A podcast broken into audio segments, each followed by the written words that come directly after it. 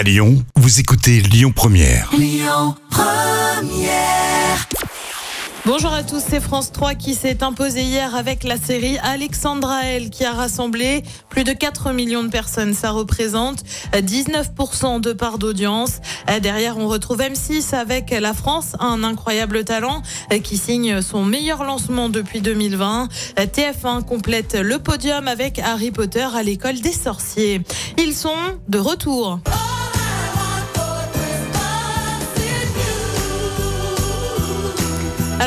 Il n'est pas question de Maria Carré, quoique on va pas mal en manger avec Noël qui approche, mais je vous parle bien sûr des films de Noël. Depuis lundi, vous avez peut-être remarqué un changement hein, du côté de TF1.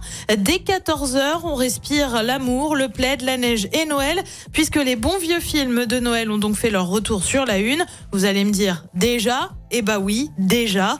Et encore, ce ne sont pas les premiers à y avoir pensé. Euh, Sur TMC, les films de Noël ont fait leur retour le 15 octobre dernier. Et puis justement, on reste dans le thème puisqu'il y a une collaboration qu'on n'avait pas vraiment vu venir. Jennifer et Michael Youn vont se retrouver pour un film. Ça s'appelle Super Papa. Et là où je vous dis que c'est dans le thème, c'est que c'est bien évidemment un film de Noël. Et vraiment, euh, perso, j'en voyais aucun des deux dans un film de ce genre-là. Le film, lui, sera diffusé le 13 novembre prochain en deux parties et en soirée sur TF1. Côté programme, ce soir sur TF1, et ben c'est la série New Amsterdam. Sur France 2, une série aussi avec Les Invisibles. Sur France 3, on s'intéresse à la France, mais vue du ciel, dans des racines et des ailes. Sur Canal, c'est le match du PSG face au Milan AC en Ligue des Champions. Et puis sur M6, c'est le meilleur pâtissier. C'est à partir de 21h10.